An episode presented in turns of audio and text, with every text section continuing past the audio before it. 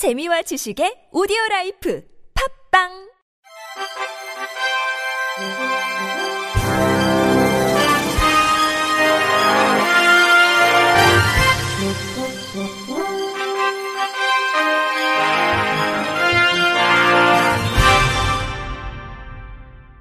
청취자 여러분 안녕하십니까? 1월 19일 수요일 KBRC 뉴스입니다. 국민의힘 김기현 의원이 어제 보다 공정평등한 사법서비스 제공을 위해 청각 언어장애인 등을 위한 수어 통역 등에 소요되는 비용을 모든 소송에서 전액 국가가 부담하도록 하는 법안을 추진한다고 밝혔습니다. 김기현 의원은 이날 보도자료를 내고 청각 언어장애인 등을 위한 수어 통역 비용을 원칙적으로 국가 부담으로 정한 형사소송 절차와 달리 민사 가사 소송 절차에선 당사자 부담으로 정한 현행법이 장애인의 재판받을 권리를 침해하고 불평등을 야기하고 있다고 지적하며 이같이 밝혔습니다. 이어 수어 통역 속기 등의 비용을 모두 국가가 부담하도록 하는 민사소송법, 민사소송비용법, 형사소송법, 형사소송 비용 등에 관한 법률, 법원 조직법 일부 개정 법률안을 대표 발의했다고 전했습니다. 앞서 국가인권위원회는 지난 2018년 말 민사 가사 소송 절차상 수어 통역 비용의 당사자 부담과 관련 수어 통역 비용을 청각장애인 등에게 부담시키는 건 장애인 차별 금지 및 권리 구제 등에 관한 법률 및 유엔 장애인의 권리에 관한 협약의 취지에 부합하지 않다며 제도 개선을 권고하는 결정을 내렸었습니다. 또 2013년 법원 행정처는 장애인 사업 지원을 위한 가이드라인을 통해 민사소송 절차에서 수어 통역은 궁극적으로 국고 부담으로 해결하는 것이 입법자의 의사에 부합하는 것이란 의견을 내기도 했습니다. 김기현 의원은 장애가 있다는 이유만으로 소송 비용을 추가적으로 부담할 수밖에 없다면 실질적으로 동등한 수준의 사법 절차를 기대하기 어려워진다며 2022년에도 사회 곳곳의 불평등, 불공정을 바로잡는 노력을 지속하겠다고 밝혔습니다. 장애인들이 공직선거 접근권을 침해받고 있다며 국가를 상대로 이해하기 쉬운 형태의 선거 공보물 등을 제공하라는 차별구제 청구 소송이 제기됐습니다. 장애인 차별금지 추진연대 등은 어제 오전 서울중앙지법 앞에서 기자회견을 열고 언어 이해가 원활하지 못한 발달장애인들은 투표에 필요한 정보가 제공되지 않아 국민으로서 동등한 참정권 행사가 제한된다며 그림 투표용지, 알기 쉬운 선거 공보물 등의 편의를 제공하라고 촉구했습니다. 그러면서 공직선거에 사용되는 투표용지는 긴 종이에 정당 및 후보자의 기호와 이름만 글자로 기재돼 있고 시각적 정보는 전혀 제공되지 않아 발달장애인의 경우 후보자가 누구인지를 식별할 수 없는 경우가 많다고 지적했습니다. 장애인 차별금지 추진연대는 선거 공보 등은 국가가 생산 배포하는 정보로 장애인이 이를 이용하고자 할 때 장애인이 아닌 사람과 동등하게 접근 이용할 수 있도록 필요한 수단을 반드시 제공해야 한다고 밝혔습니다. 이들은 영국, 스웨덴 등은 인지 언어 이해에 어려움이 있는 장애인들도 선거 정보에 쉽게 접근할 수 있도록 수단을 마련하고 있다며 그림 투표용지 제공 등을 요구했습니다. 이들은 기자회견 뒤 서울중앙지법에 소장을 제출했습니다. 코이카가 동남아 메콩강 인근 국가들이 경험한 분쟁의 상처를 극복하고 이 지역의 평화 정착을 돕기 위해 베트남 전쟁 피해 지역에서 장애인의 재활과 취업을 돕기로 했습니다.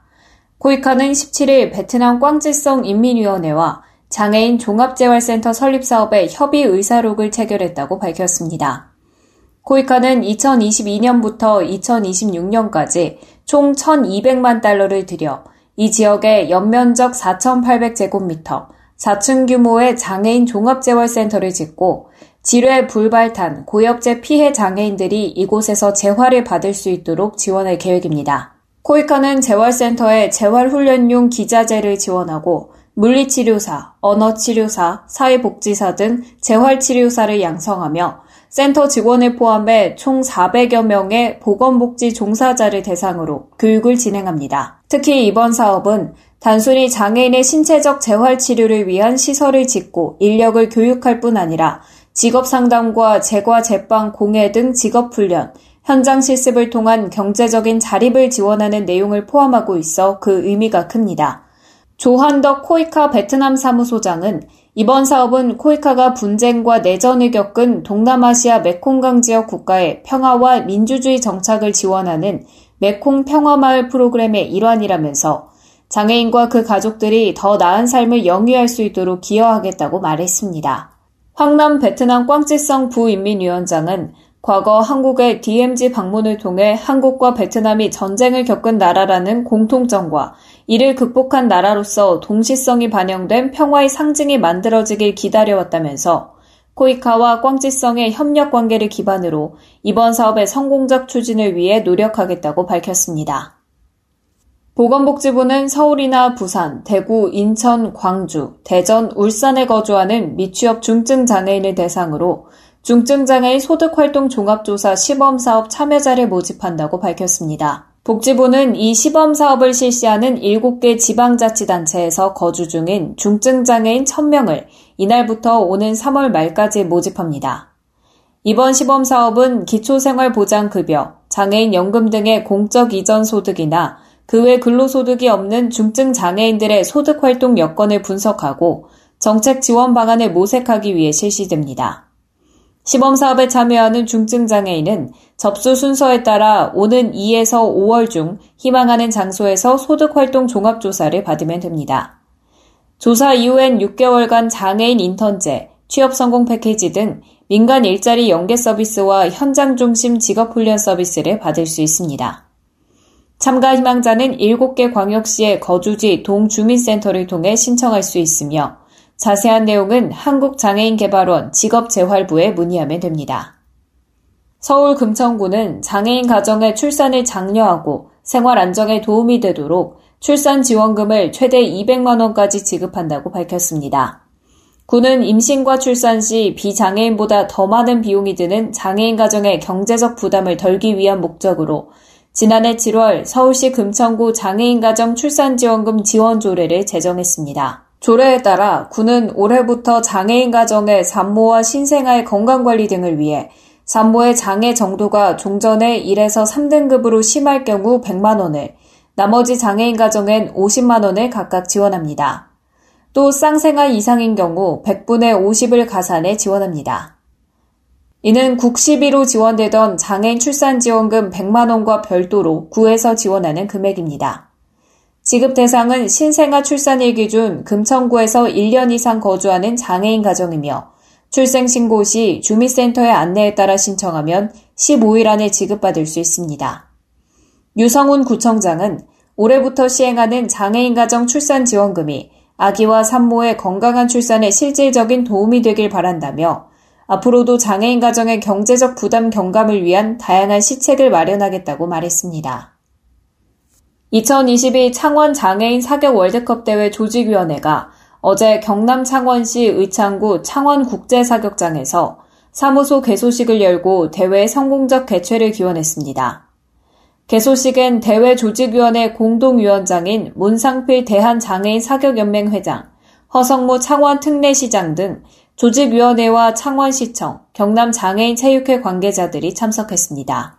문상필 조직위원회 공동위원장은 기념사를 통해 장애인 사격 발전을 위해 대회 개최를 결정해 주신 허성무 시장님과 창원 특례시 관계자분들께 감사드린다며 이번 국제대회를 기점으로 지역사회 전반에 활력을 더할 수 있도록 하겠다고 말했습니다.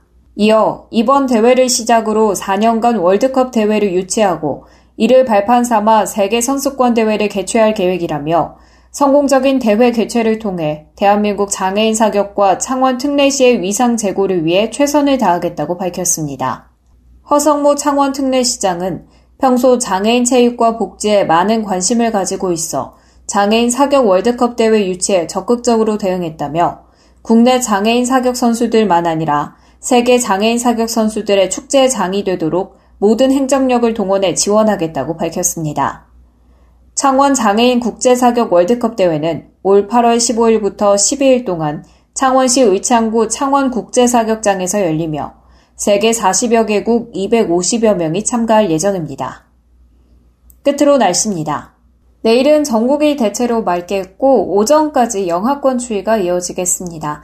전국이 대체로 맑겠지만 강원, 영동, 경상 동해안, 제주도는 오후까지 대체로 흐리겠습니다. 다음날 새벽부터 경북 동해안에 눈이 오는 곳이 있겠고요. 오전 6시에서 9시 사이에 대부분 그칠 것으로 예상됩니다. 밤부터 다음날 새벽 사이에는 강원 영동과 경북 북부 동해안은 시간당 7cm 이상의 매우 강한 눈이 내리는 곳이 있을 것으로 보입니다. 특히 강원 영동은 20cm 이상의 매우 많은 눈이 쌓이는 곳이 있겠습니다. 예상 적설 강수량은 강원 영동, 경북 북부 동해안, 경북 북동 산지, 제주도 산지, 울릉도, 독도가 5에서 15cm겠고요. 5에서 20mm가 쌓이는 곳도 있겠습니다.